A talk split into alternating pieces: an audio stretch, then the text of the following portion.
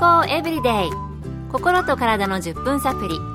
この番組はセブンス・デ・アドベンチスト・キリスト教会がお送りいたします。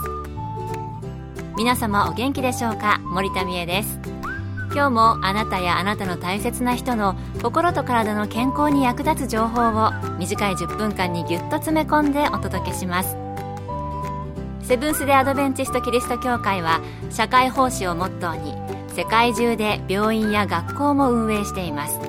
日本でも東京神戸沖縄の3カ所の病院をはじめ福祉施設などの運営を通して皆様の健康と医療福祉の発展に携わってまいりました。なおこの番組は健康情報番組で医師のアドバイスや治療に代わるものではありません。すでに投薬を受けている方また病院に通われている方はかかりつけの医師の指導のもとこの番組の情報も参考になさってくださいあなたは周りの方々やご家族との間で円滑な関係築けていますか？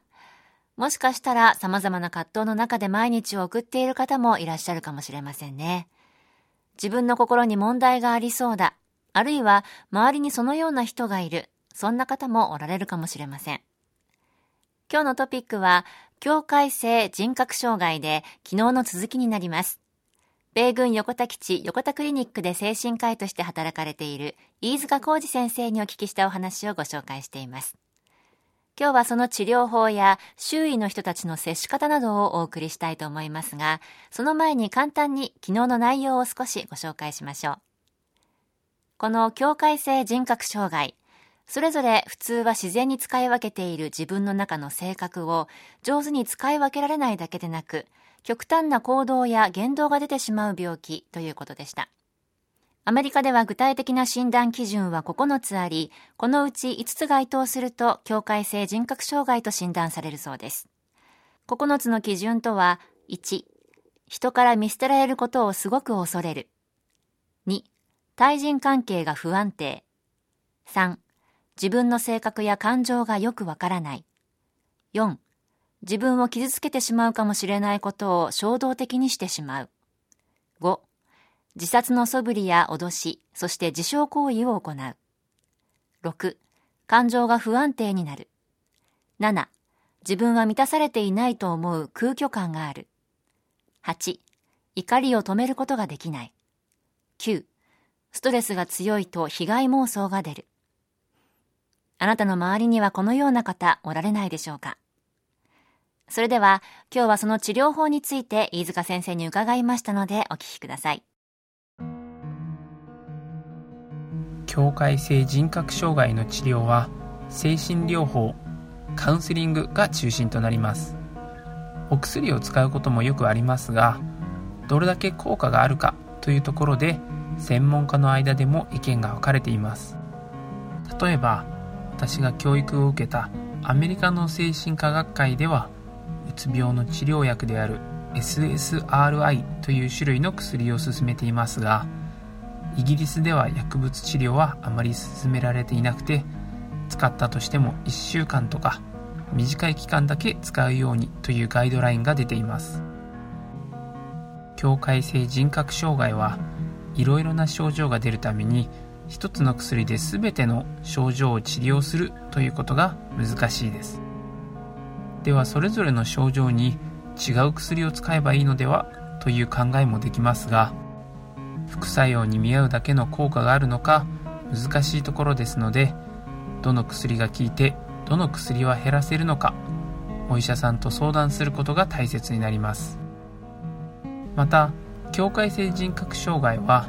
自殺のリスクの高い病気なので自殺したいという気持ちが強い場合は入院して治療することもあります。人それぞれなので治療法も相談しながら進めていくということでした。健康エブリデイ心と体の10分サプリ。この番組はセブンス・デ・アドベンチスト・キリスト教会がお送りしています。今日は昨日に引き続いて境界性人格障害について米軍横田基地横田クリニックで精神科医として働かれている飯塚浩二先生のお話をお送りしています。それでは、周りの人たちの接し方について、飯塚先生のお話です。基本となる接し方は、忍耐強く、程よい距離感を持って健全な人間関係のお手本を示せるように努力することです。境界性人格障害がすぐに良くなるというものではなくてゆっくり時間をかけて